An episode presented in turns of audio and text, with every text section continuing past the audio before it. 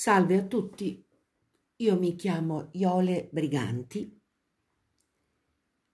e in questo momento vi confesso di essere emozionata perché se questo podcast va in rete, io finalmente sono passata dalla, dallo studio, dalla meditazione, dal, dal, dal ponderare su un problema all'azione. Ed è quello che volevo. Il podcast di cui sentite praticamente la, l'introduzione si chiama Madre Irreversibile ed è concepito eh, allo scopo di aiutare le giovani donne, ma un po' tutte le donne, ad aumentare la consapevolezza sul rapporto con la propria madre. Ecco, io mi fermerei qui.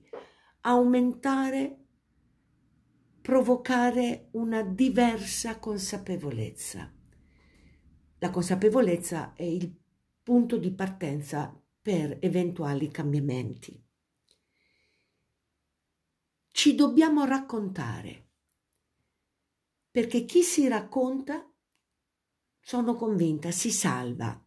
Io mi racconterò anche perché il diciamo che io sono partita dalla mia personale esperienza del rapporto con mia madre che non è stato di certo un rapporto positivo.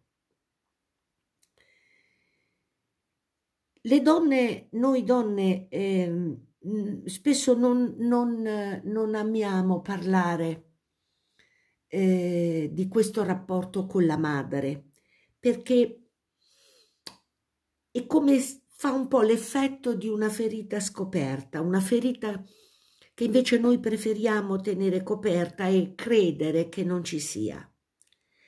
Ma se quella ferita lì rimane segreta e non la si cura, allora c'è il rischio che si ammali tutto il sistema. E, ehm,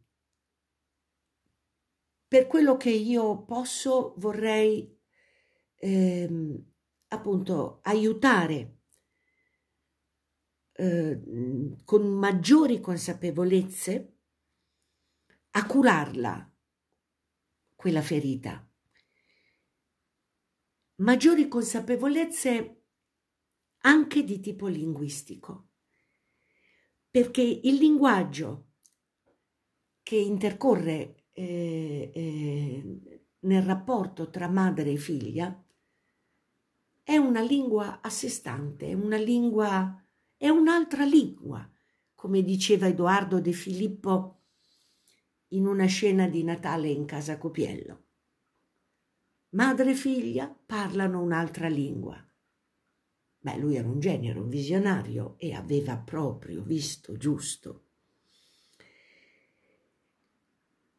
Una lingua, la lingua normale, la lingua di tutti i giorni, quella che eh, viene presa per scontata, quindi non, non, non, si fanno delle domande, su, non ci si interroga sulla lingua di tutti i giorni, tutti la prendono per normale. Bella, e diventa un'abitudine linguistica. E mie care amiche, la forza coercitiva di queste abitudini linguistiche è inenarrabile. Vorrei aiutare a promuovere un ascolto che non sia solo esteriore della lingua.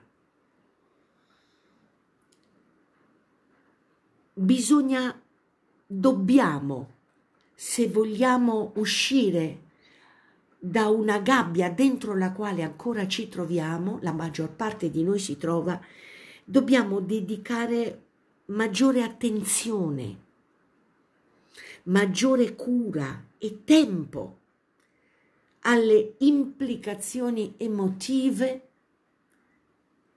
del normale lessico familiare.